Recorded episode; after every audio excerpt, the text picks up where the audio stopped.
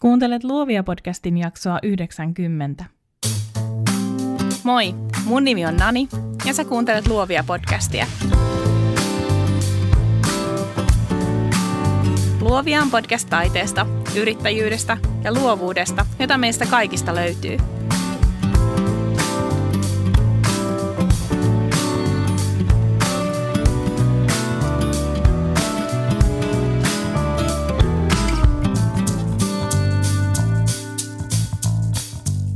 Jakso on kaupallinen yhteistyö Luovia Podcastin verkkokaupan kanssa.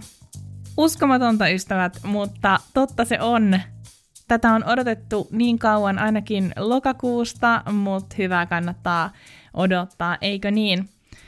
Mä kerron sulle lyhyesti, mitä kaupasta löytyy tällä hetkellä ja mitä sinne vielä ilmestyy tämän jakson julkaisuviikolla.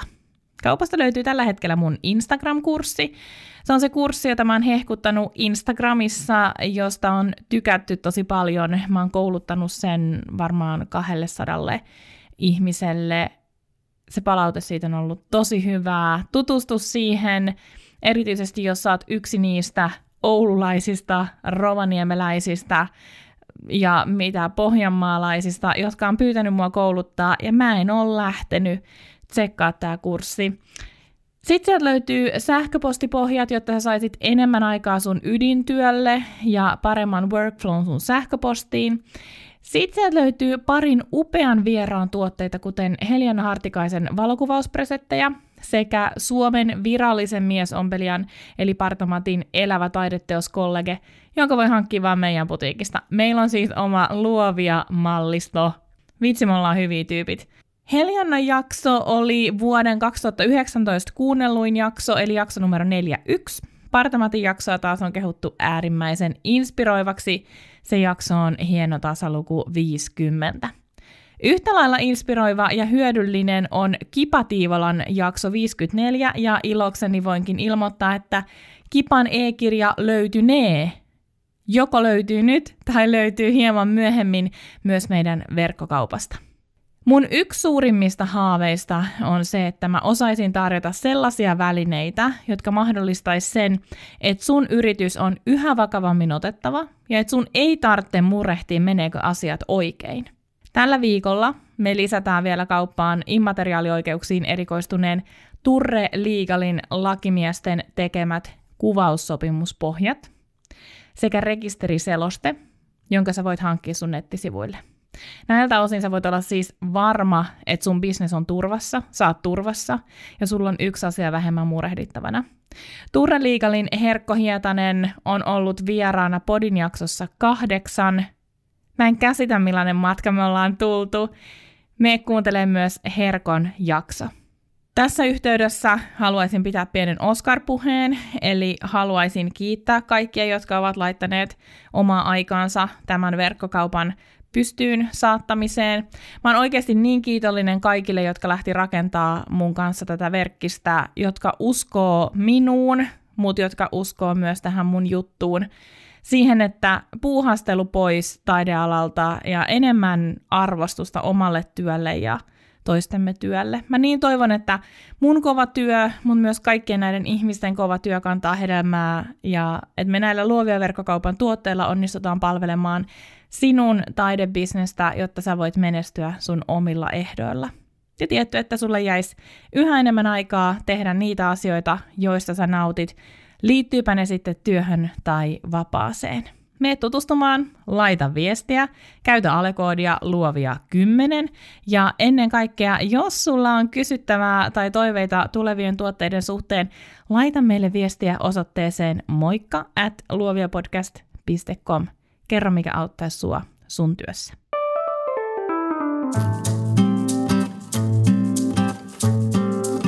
Tässä jaksossa puhutaan erikoistumisesta, eli siitä, kuinka sä saat enemmän juuri sulle täydellisiä asiakkaita, enemmän näkyvyyttä ja paremman toimeentulon.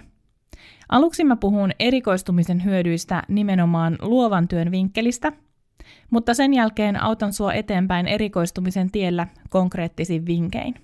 Ota siis muistiinpanovälineet esiin, parkkeeraa itsesi täydelliseen kohtaan, niin ryhdytään hommiin. Sun kannattaa tsekata myös mun erikoistumisesta tekemäni Facebook-live Luovia Podcastin Facebook-ryhmässä Luovia Podcast jälkihöyryt. Tervetuloa Luovia Podcastiin. Mä oon puhunut erikoistumisesta useaan otteeseen aika monestakin näkövinkkelistä, joten osa tämän jakson ajatuksista saattaa olla sulle tuttuja, jos sä oot kuunnellut podcastia pidempään tai seurannut mua pidempään. Mä havahduin kuitenkin siihen, että mä en oo kertaakaan tehnyt kattavaa materiaalia siitä, tuota Facebook-liveä lukuun ottamatta, kuinka erikoistuminen kannattaa aloittaa, kuinka siinä pääsee vauhtiin.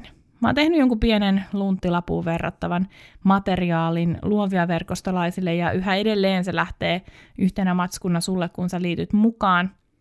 Mä oon ollut yrittäjä lähes vuosikymmenen, eli mä oon ehtinyt tehdä vaikka mitä virheitä tällä mun polulla. Erikoistuminen ei ole ollut yksi niistä. Ja vaikka mä kuinka oon tehnyt mitä milloinkin, mä palaan aina mun erikoisosaamisen äärelle asiassa kuin asiassa. Erikoistuminen ei tarkoita sitä, etteikö voisi tehdä monia asioita, mutta se tarkoittaa sitä, että me todella keskitytään joihinkin juttuihin ja tehdään ne erityisen näkyviksi myös muille. Se on mun mielestä koko erikoistumisen ydin, keskittyminen. Jokainen meistä tietää sen, että keskittymällä tapahtuu ihmeitä. Tulee parempaa jälkeä, me voidaan paremmin, aivot jaksaa, kehokin kestää enemmän. Keskittymiskyvyn puutteen myös jokainen aistii. Kännykkä, some, sähköpostit, ollaan yliroikkuvat lapset, huomionhakuiset lemmikit, keskeyttää meidän askareet kerta toisensa jälkeen, keskeyttää pahimmillaan tai parhaimmillaan sen flow-tilan. Mä kirjoitan tätä jaksoa jälleen mun lempikahvilassa, täällä Sipoossa, kardemummapullan ja teen voimin. Ja mä unohdin mun vastamelukuulokkeet kotiin. Kun mä tajusin sen, mä tiesin heti, ettei mun työnkulku ole enää niin suoraviivainen, vaan mä jään todennäköisesti jumiin muihin kahvipöytäkeskusteluihin. Vasemmalla nurkkapöydässä puhutaan Facebook-mainonnasta ja sisällön tuotannosta. Mulla olisi siihen niin paljon sanottavaa. Mun takana istuu kaksi naista, jotka on selvästi ammattiliikkujia, personal trainereita, jotain vastaavaa. He puhuu siitä, mitkä on parhaat treenit työpäivän piristämiseksi ja kehon herättelemiseksi, kun on istunut pitkään. Todellakin kiinnostaa. No nyt tämä vasen pöytä keskusteleekin Instagramista ja siitähän mäkin haluaisin oikeastaan jutella ennemmin kuin pitää fokuksen tämän jakson käsikirjoituksessa, joka niin ihanaa puuhaa kuin onkin tuntuu joka ikinen kerta työltä. Ja näin mä oon kadottanut mun ajatuksen erikoistumisesta ja antanut ympäröivän maailman tunkeutua mun tietoisuuteen. Ihan sama tapahtui mulle yrittäjänä. Mä aloitin urani tekemällä yhtä asiaa, valokuvaamalla koiria. Mä tein tätä yhtä asiaa useamman vuoden, enkä tehnyt juurikaan mitään muuta. Musta tuli siinä todella hyvä. Mä oon siinä todella hyvä. Mutta koska mä ajattelin, että samalla idealla mä voisin ottaa tosi hyviä kuvia monesta muustakin kohteesta, että mä voisin olla todella hyvä monella muullakin kuvauksen saralla, mä tein niin. Mä siirsin mun fokusta.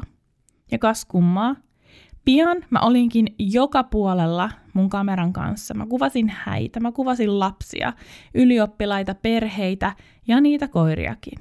Mä olin edelleen erikoistunut mun omassa mielessä, mutta mä en enää ehtinyt tekemään sen mukaisia toimenpiteitä mun yrityksessäni. Kun multa kysytään erikoistumisesta ja siitä kysytään tosi usein, mä aloitan aina toteamalla, että mä ymmärrän ne mutat. Mä ymmärrän sen ison mutan, sen paineen tehdä kaikkea, sillä laskut on maksettava ja ruokaa on saatava pöytään. Se on iso mutta. Mä ymmärrän myös sen mutan, joka tuntuu rajoittavan meitä. Olisi ihan parasta tehdä kaikkea, sillä selän kääntäminen jollekin tuntuu aina pahalta, olipa kyseessä työ tai henkilökohtainen elämä. Mä ymmärrän molemmat näistä mutista ja mä väitän, että nämä kaksi asiaa estää meitä erikoistumasta, siis olemasta parhaita. Sitähän se on nimittäin, se erikoistuminen. Olla tosi hyvä, sairaan hyvä, olla paras jossain. Mutta on helpompaa olla hyvä kuin paras, Se on varmasti totta. On niin vaikeeta tällaisena suomalaisena, jonka toinen nimi on vaatimattomuus ja kolmas nimi häpeä, astua esiin ja sanoa, että hei, mä toivon, että jonain päivänä mä oisin tästä paras, kaikista paras. Me ajatellaan parhaana olemisesta jotenkin kierrosti. Ihan kun se tarkoittaa sitä, että mä mollaan muita, mä painan muita alas, vaan siksi, että mä haluan itse olla paras tässä mun työssä. Mulla on kysymys sulle. Mitä sä luulet, kuinka monta asiakasta sä menetät siksi, että sä haluat olla paras? Kuinka moni asiakas jättää sut palkkaamatta? No en mä tota palkkaa, kun se haluaa olla paras työssään. Et yhtään. Se on oikeasti oikea vastaus. Tähän kysymykseen on vääriä vastauksia. Mä en usko, että sä menetät yhtään asiakasta. Päinvastoin. Asiakkaat rientää sellaisen ammattilaisen luokse, joka haastaa itseään, haluaa kehittyä, haluaa olla markkinajohtaja. Sellaiselta ammattilaiselta ei lopu asiakkaat koskaan. Never. Haluta olla paras ei myöskään tarkoita sitä, että sä kulkisit tuolla toreilla ja turuilla huutamassa omia tavoitteitasi. Ei se tarkoita sitä, että sun halusi olla paras olisi keneltäkään toiselta pois. Loppujen lopuksi sun parhautes mitataan sun oman pään sisällä, sillä mitä jää viivan alle ja mahdollisesti myös taideyhteisön tai markkinoiden arviona. Mutta ei mennä asioiden edelle. Mitkä olikaan ne syyt, joiden vuoksi mä vannon erikoistumisen nimeen? Nyt mennään. Ihan ensimmäinen syy on tietenkin just toi, jonka mä jo mainitsin, olla paras, olla tosi hyvä jossain. Kun sä oot tosi hyvä jossain, sä koet myös onnistumisia matkan varrella. Olla hyvä jossain on palkitsevaa ja olla hyvä on myös itsensä haastamista. Polku ei ole helppo, mutta antoisa. Siitä, että on jossain tosi hyvä, alansa parhaimmistoa, seuraa usein monta erinomaista asiaa. Yksi tärkeimmistä on se, että erikoistunut vetää puoleensa asiakkaita, jotka etsii todellista ammattilaista. Kun ihminen etsii todellista ammattilaista, hän etsii sellaista tekijää, joka hoitaa homman huononakin päivänä. Tekijää, joka vie työn maaliin, vaikka asiakas ei pystyisi tarjoamaan ihanneolosuhteita. Kun ihminen etsii todellista ammattilaista, hän etsii ihmistä, jonka työtä hän voi arvostaa. Ja sehän me tiedetään, ettei mikään tunnu niin hyvältä kuin se, että joku arvostaa meidän työtä. Kokee hyviä fiiliksiä meidän kanssa työskennellessään, kokee pääsevänsä osaksi meidän hyppysissämme olevaa taikaa. Meidän kuplaan. Se on paras fiilis. Ettei joku valitse meitä siksi, että me oltaisiin halvin tai kätevin. Vaan hän valitsee meidät siksi, että me ollaan hyviä, alamme parhaimmistoa ja hän haluaa parhaan. Totta kai erikoistuneillakin ihmisillä, erikoistuneilla ammattilaisilla joukkoon mahtuu aina sellaisia asiakkaita, joiden kanssa ei vaan synkkaa. Se kuuluu kaupankäyntiin. Mutta mä tiedän sen, että houkuttelemalla luoksesi sun työtä arvostavia asiakkaita, sä puhuttelet näiden asiakkaiden sielua. Ja se on aika tärkeää. Me voidaan siis tehdä yleistys, että sä saat enemmän juuri sulle täydellisiä asiakkaita, kun sä menet eteenpäin terävällä kärjellä erikoisosaamisellasi. Mä tiedän kokemuksesta sen, että mun asiakkaiksi valikoituu ihmisiä, jotka arvostaa valokuvausta taidemuotona. He arvostaa asiakaskokemusta, he on valmiita investoimaan nimenomaan näihin elämyksiin ja toki myös koiriinsa. Niin sanottua kahden euron koiramuotokuvausta tarjoaa lukematon määrä kuvaajia Suomessa ja silti Silti, hyvät ystävät, mulle riittää asiakkaita, vaikka mun hinnasto näyttää ihan toiselta. Tarkoittaako paremmat asiakkaat automaattisesti isompaa hintaa? Jääkö sulle siis enemmän viivan alle, jos sä erikoistut johonkin? Mä haluaisin vastata tähän sata kymmenen prosenttisen kyllän. Mutta totta kai se vaatii myös sitä, että sä arvostat omaa työtäsi, että sä näet sen vaivan, että sä hinnoittelet sun työn oikein, että sä elät sen epämukavuuden yli, niiden epävarmuuksien yli. Ja toisaalta, että sä oot valmis markkinoimaan sun palveluita. Vain hyvin harvalla näkyvyys on niin suurta, että pelkkä oma nimi myy tarpeeksi. Ei mulla ainakaan. Mutta mä voin sanoa, että jos sä teet tämän kaiken, jos sä näet sen vaivan, sata kymmenen prosenttisesti kyllä oman alansa erikoisosaa ja myy arvokkaampaa palvelua. Hän on perehtynyt laajemmin, monipuolisemmin. Hänen mukavuusalueensa on suurempi. Hän selviää siis useammista ongelmista. Hänellä ei mene sormi suuhun ja hän tuottaa tiukoissakin paikoissa tasasta laatua. Ja juuri siksi erikoisosaajaa etsivät ihmiset on valmiita maksamaan enemmän. He on valmiita investoimaan myös niihin kaikkiin vuosiin, jotka on tehneet susta erikoisosaajan, jotka on tuonut sut tähän pisteeseen. Kaksi seuraavaa syytä erikoistua tukevat toisiaan. Ne on suurempi näkyvyys ja erottautuminen. Erikoisosaaja erottuu aina helpommin kuin harmaaseen massaan uppoava ammattilainen, niin lahjakas, osaava, upea kuin hän onkaan. Kun sä teet monia asioita, sun pitää myös olla valmis markkinoimaan monia asioita. Kun sun fokus on tiukka, sä voit laittaa kaikki paukut yhden tai parin asian edistämiseen. Ja koska sun fokus on tiukka, sä resonoit just oikeissa ihmisissä. Ja vaikka sä saat vähemmän asiakkaita, sä laskutat enemmän ja sä saatat olla tyytyväisempi sun elämään. Kyllä, kaikki vaikuttaa kaikkeen. Miten sitten näkyvyys voi olla suurempaa sille, joka erikoistuu? Koska parhaista puhutaan aina enemmän. Parhaiten juttuja jaetaan aina enemmän. Parhaimmista saa enemmän mahdollisuuksia, enemmän isompia töitä, enemmän puolesta puhujia omalle työlleen. Mä oon monesti miettinyt, että mitä olisi käynyt mun uralle, oisinko mä edelleen tässä, jos mä en olisi erikoistunut. Ja toisaalta, jos mä en olisi tehnyt sitä selkeää eroa tälle podcastille. Tämä alkoi aika yleisenä luovuutta käsittelevänä podcastina, koska mä en uskaltanut katsoa tarpeeksi tarkasti itseäni. Mä en uskaltanut arvioida, että mitä mä oikeasti haluan tehdä. Mä halusin vähän miellyttää kaikkia. Oli jännittävää aloittaa podcast ja puhua ihmisten päähän, ihmisten korvissa. Kuuntelijaluvut pysy pitkään tosi maltillisina, kunnes sitten jotain tapahtui. Mä löysin mun fokuksen, mä löysin mun äänen.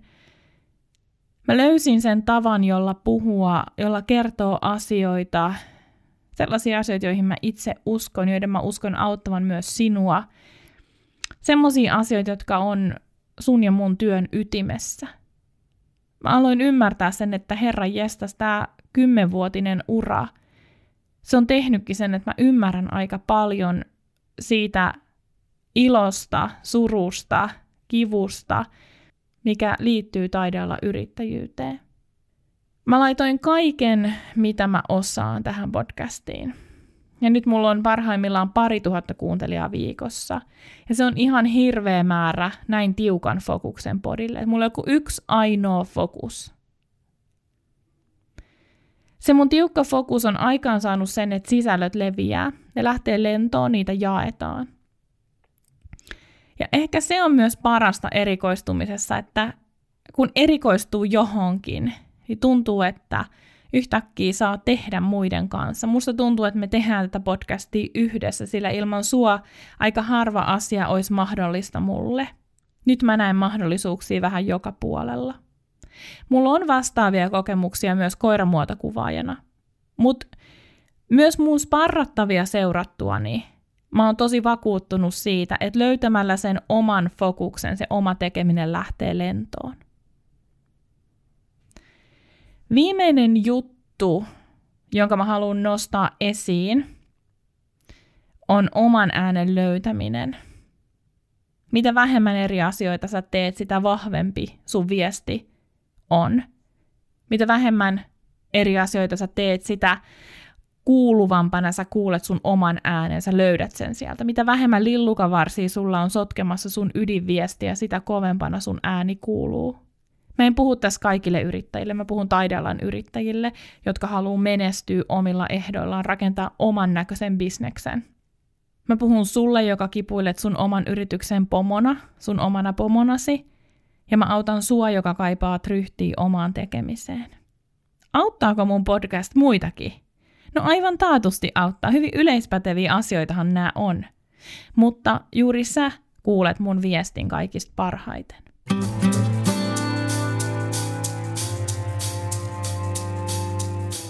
Nyt me lähdetään tsekkaamaan, miten sä voit aloittaa erikoistumisen tai jatkaa siitä riippuen, missä vaiheessa sä oot sun uralla. Tämä harjoitus on ihan mistä tahansa vaiheessa omaa uraa tosi hyvä, ja mä itsekin teen tämän no vähintään kerran vuodessa. Tässä harjoituksessa sä tutkailet sun omaa visiota, sun omia toiveita, sun omaa fokusta. Mieti ihan aluksi, millainen olisi sun unelmien työpäivä. Mieti ja kirjoita muistiin ihan kaikki pienetkin nyanssit. Mistä sä heräät silloin, kotoa vai maailmalta? Millainen aamiainen, millainen aamu on osa täydellistä työpäivää? Onko jotain asioita, joita sä et tällä hetkellä tee, mutta ajattelet, että sit kun sun yritys on pisteessä X, sä rupeat niitä toteuttamaan. Mieti, mitkä työtehtävät sä hoidat itse, hoitaako joku muu muita tehtäviä. Mieti, millaisia töitä sä haluat tehdä sun täydellisen työpäivän aikana, keitä sä tapaat, kenelle sä työskentelet, keiden kanssa sä työskentelet. Sisältyykö sun täydelliseen työpäivään jotain muutakin, ulkoilua, treeniä, ruoanlaittoa? Mitä ja missä sä syöt lounaasi täydellisenä työpäivänä? Entä loppupäivä? Moneltako sä haluat lopettaa työt ja mitä sun loppupäivä pitää sisällään? Kirjoita myös, millaisia fiiliksiä sulla on päivän aluksi, töitä tehdessä ja päivän lopuksi. Tämän harjoituksen jälkeen mieti kolme työtehtävää, joita sä tekisit mieluiten. Eli jos sä ulkoistaisit kaiken muun, niin mitkä asiat sä haluisit toistaa päivästä, viikosta, vuodesta toiseen? Nyt ei ole väliä sillä, maksaisiko ne sun laskuja. Tämä ei ole suunnitelma, vaan visiointi.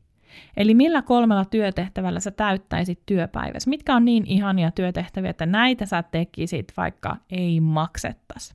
Joskus on tosi vaikea olla rehellinen itselleen, sillä se on pelottavaa miettiä, mitä me tehtäisiin, jos me voitaisiin valita täydellinen työpäivä ja työ. Se pelottaa varmaan siksi, että me saatetaan huomata, kuinka kauas me ollaan tultu omasta fokuksesta ja omista ambitioista. Me ollaan saatettu ajautua ja meitä pelottaa se, että me tehdään vääriä asioita.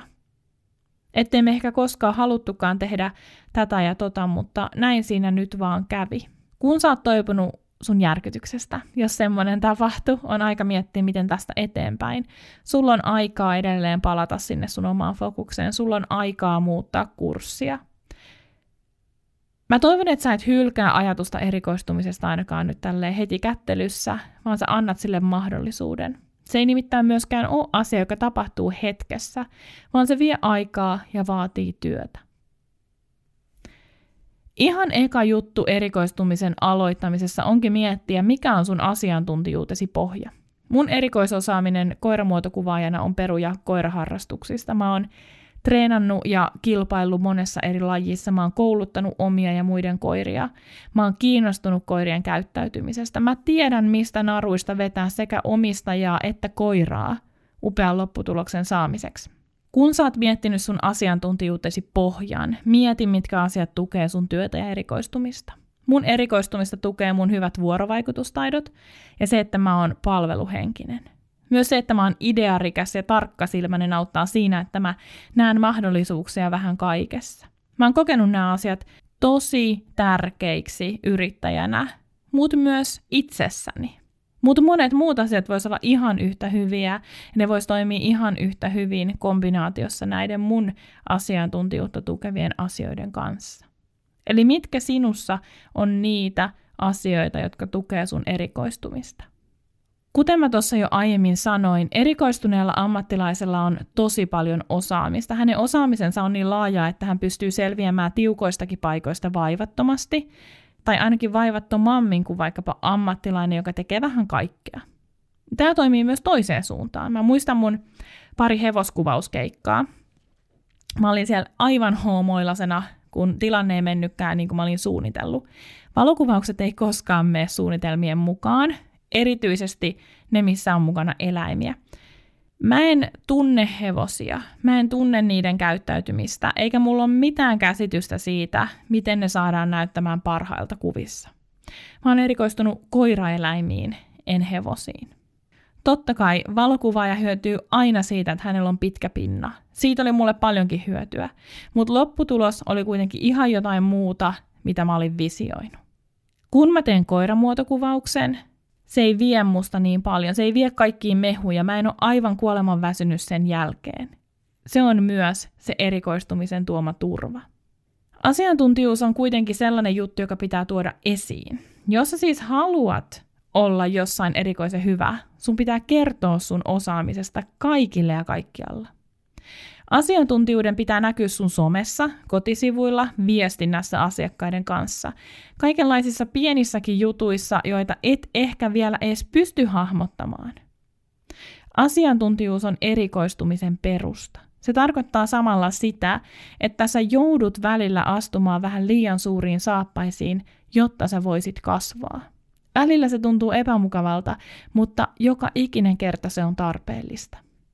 Toka juttu, joka sun pitää tehdä, on aloittaa sun omien töiden kuratointi. Se on oikeasti vaikea paikka, kun on just kuvannut elämänsä parhaat hääkuvat ja niitä ei voi jakaa. Ai miksi? Koska ne kuvat saa sut näyttää häävalokuvaajalta, etkä sä halua kuvaa enää häitä. Hittalainen, just tällä tavalla kävi mulle, jos et vielä arvannut. Taidealan yrittäjinä me halutaan tarjota asiakkaillemme jotain sellaista, jossa sykkii meidän sydän. Ja just siksi on niin tärkeää, että me näytetään vain tällaisia töitä, mitä me halutaan enemmän. Hääkuvaus. Siinä mun sydän ei varsinaisesti syki, vaikka ystävät, mä oon ehkä menossa syksyllä kuvaamaan häät. Tämä ei siis tarkoita sitä, ettetkö sä vois tehdä vaikka mitä muutakin maksaaksesi laskus. Mutta jos sä haluat tuoda itsesi esiin erikoisosaajana, sä et voi näyttää kaikkea. Kun mä aloitin määrätietoisesti erikoistumaan kuvaajana, jonka kuvauksissa on koiria, mä aloitin puhumaan siitä, kuinka mä saan myös koiran näyttämään kuvissa hyvältä. Mä tiedän nimittäin, että se on koiraharrastajille iso juttu. Me ei julkaista sellaisia kuvia meidän koirista, joista ne näyttää perunasäkeiltä tai on muuten vaan jotenkin omituisia möykkyjä. Mä rupesin siis kuratoimaan kuvien ohella myös sitä sisältöä, jota mä jaoin, eli mä yhdistin oman asiantuntijuuteni niihin mun näyttämiini kuviin. Ihan aluksi sun pitää huolehtia siitä, että sä et tee muuta kuin poistat sun portfoliosta ne työt, joita sä et halua tehdä. Toiseksi sun kannattaa myös tehdä selkeä linja sun somesuunnitelmaan, eli sä puhut vaan töistä, joita sä haluat lisää. Tässäkin on siis useampi vaihe. Aluksi sä voit ajatella tätä suhteellisen löyhästi. Kunhan sä teet muutoksen, näytät vaan sitä, mitä sä haluat lisää. Myöhemmin, kun sun asiakaskunta on aika vakiintunut ja sä oot jo tunnettu sun omalla alalla, sä voit mennä vielä tiukemmalla fokuksella. Esimerkiksi mä näytän vaan murto-osan ottamistani kuvista. Mä mieluummin näytän matskua harvemmin kuin että mä näyttäisin kaikkea sitä, mitä mä teen, vaikka kuvissa olisikin koiria. Eli kärjistetysti, mä saatan vaikkapa tehdä ylimääräisen keikan omaan laskuuni, saadakseni lisää sitä matskua, jolle mun sydän sykkii, kuin että mä näyttäisin asiakastyön, joka on ihan kiva, ihan onnistunut, mutta jolle mun oma sydän ei syki, vaikka asiakas olisi aivan haltioissaan siitä kuvasta. Tästä päästään seuraavaan vinkkiin. Miten erikoistuminen kannattaa aloittaa? Omien resurssiesi puitteissa näe vaivaa parannellaksesi sun portfoliota. Eli tee sun taidetta sun omaan portfolioon. Käytä vuoden hiljaiset hetket hyödyksi.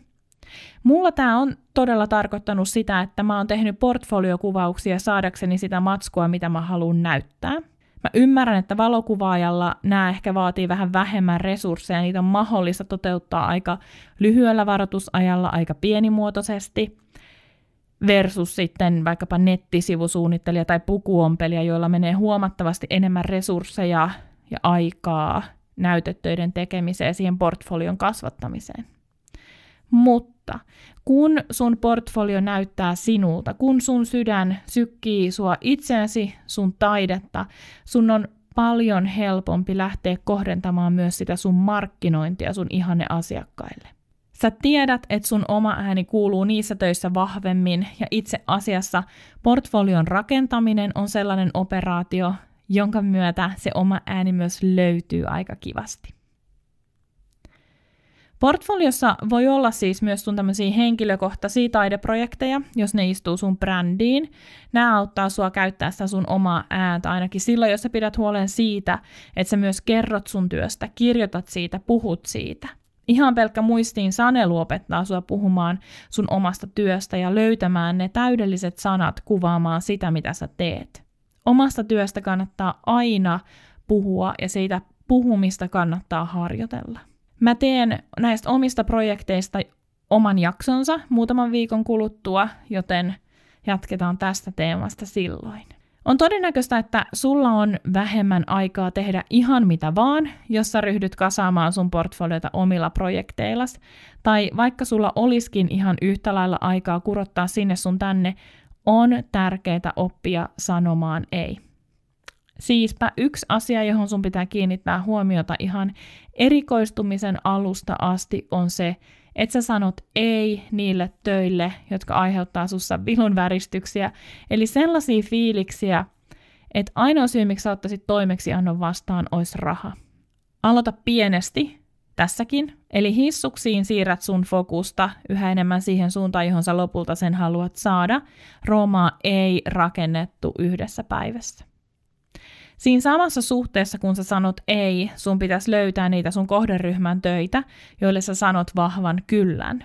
Mä sanon näin oikeastaan kahdesta syystä. Sen vuoksi, että sä pääset heti kärryille siitä, että niitä oikeita asiakkaita on ja niitä sun pitää löytää ja että sun laskutus ei laske. Ja sit toinen syy on se, että mä sanon tämän oikeastaan siksi, että mä tiedän, että se ei-sanominen pelottaa.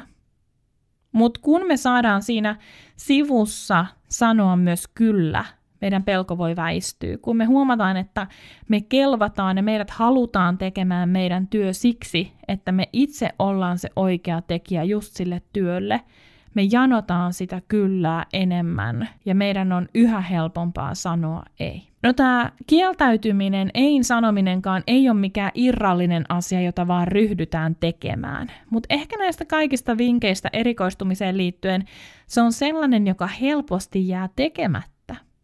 Siihen pitää oikein keskittyä.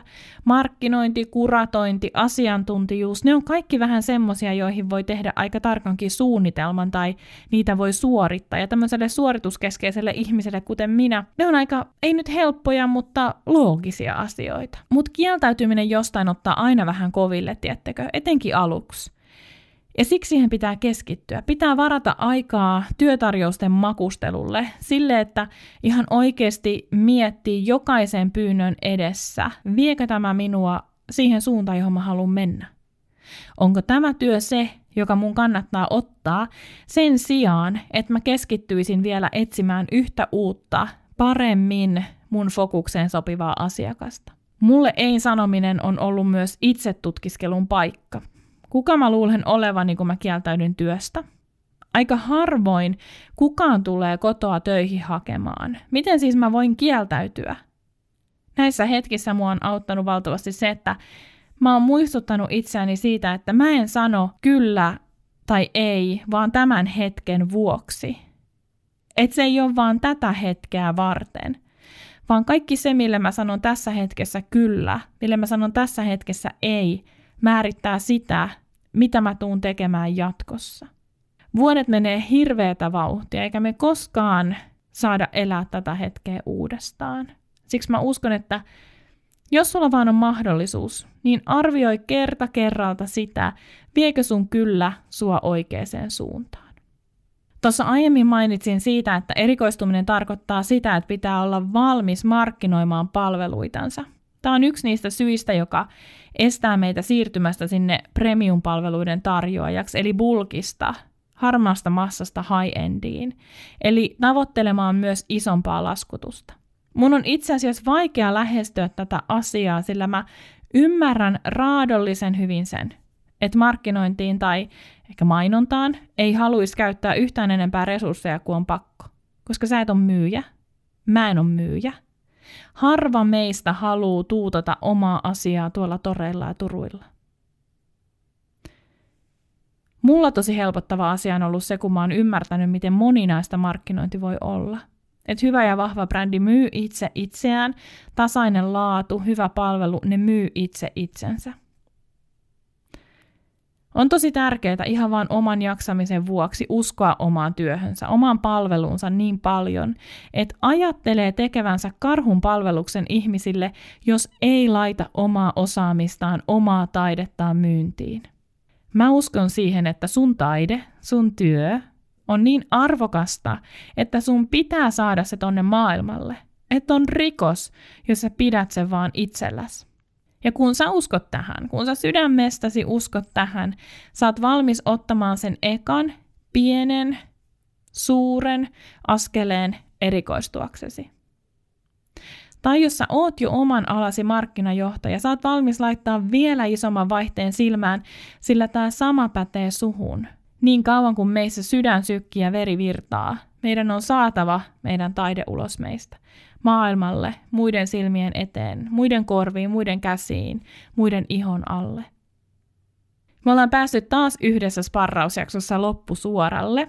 Kertauksena vielä. Erikoistuminen tarkoittaa parhaimmillaan sitä, että sä saat keskittyä tekemään sitä, mitä sä tykkäät tehdä.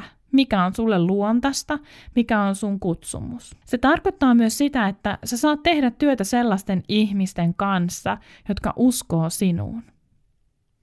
Erikoistumalla sä todennäköisesti laskutat enemmän, sillä kun ihminen etsii todellista ammattilaista, hän myös tiedostaa sen, että ammattitaito maksaa. Muita syitä erikoistumiselle oli suurempi luontainen näkyvyys, koska sä erotut muista vain siksi, että sä voit laittaa kaikki paukut siihen sun omaan juttuun, ja koska sä oot paras ja parhaista puhutaan aina enemmän. Mä en voi tarpeeksi painottaa sitä, että erikoistuminen, todellinen erikoistuminen vie aikaa ja vaatii antautumista sille lajille. Se vaatii strategista ajattelua ja pelisilmää, se vaatii virheitä ja mokia, mutta se antaa myös tosi paljon. Se antaa ehkä eniten itseluottamusta ja itsearvostusta. Erikoistumisen kautta me opitaan käyttää meidän omaa ääntä ja me myös tunnistetaan itsemme omista töistämme. Me ylpeästi seistään niiden vierellä ja me toivotaan, että kaikki näkis ne, eikä niin, että no ei kai nyt kukaan tätä näe. Voiko työelämässä olla mitään sen suurempaa kuin että tekee työtä, josta tunnistaa itsensä ja jonka haluaa kaikkien silmien eteen? Kun on ensin laittanut likoon itsensä, kun on vääntänyt ja kääntänyt ja harjoitellut ja kokeillut ja vihdoinkin keksinyt oman konseptinsa ja sitten vielä hionut omaa tyyliään. Onko mitään suurempaa kuin se, että saa elättää itsensä työllä, josta tunnistaa itsensä? Kiitos, että kuuntelit mua jälleen tänään. Laita mulle viestiä Instassa, at naniannette tai at luovia podcast. Jos sulla on mitä tahansa kysyttävää erikoistumisesta, mä vastaan kysymyksiin tämän viikon ajan. Jaa tämä jakso myös sun kaverille. Kuunnelkaa yhdessä, tehkää suunnitelma, pitäkää huoli toisistanne ja siitä, että hommat etenee. Muista myös tulla meidän Facebook-ryhmään tsekkaamaan se mun viimevuotinen Facebook-live erikoistumisesta. Siinä mä pyöritän näitä samoja juttuja, mutta eri sanoin. Ja hei, oispa tosi mahtava nähdä. Joten kuva- ja äänimessuilla kahdeskymmeneskahdeksas ja kahdeskymmenesyhdeksäs helmikuuta tule nykäisemään hihasta Helsingin messukeskuksessa. Mä oon puhumassa siellä kahteen otteeseen, nimittäin perjantaina ammattilaisajassa ihanan ihanan Suvi Sievilän kanssa siitä, mikä on valokuvaajan arvo uudella vuosikymmenellä. Sä voit lämmitellä kuuntelemalla Suvin jakson, joka on numero viisitoista. Lauantaina mä taas oon lämpäämässä Suvia nuorten valokuvaajien standilla, eli mä puhun just Suvia ennen kello neljätoista siitä, kannattaako valokuvausyrittäjyys Suomessa, ja Suvi pääsee lavalle kello viisitoista. Mä voin sanoa jo nyt, että erikoistumisesta puhutaan silloinkin. Me ollaan messuilla näkyvillä muutenkin, eli tuu myös nappaamaan oma flyeri meiltä ja juttelee mukavia. Flykuissa on toi alekoodikauppaan luovia kymmenen. Mut nyt isoin kiitos sulle. Ilman sua ja sun tukea mulla ei olisi mitään asiaa messulavoille. Kiitos, että sä olet siellä älylaitteen tai Autoradion toisella puolella. Voi hyvin, kaikkea hyvää, jatketaan luomista.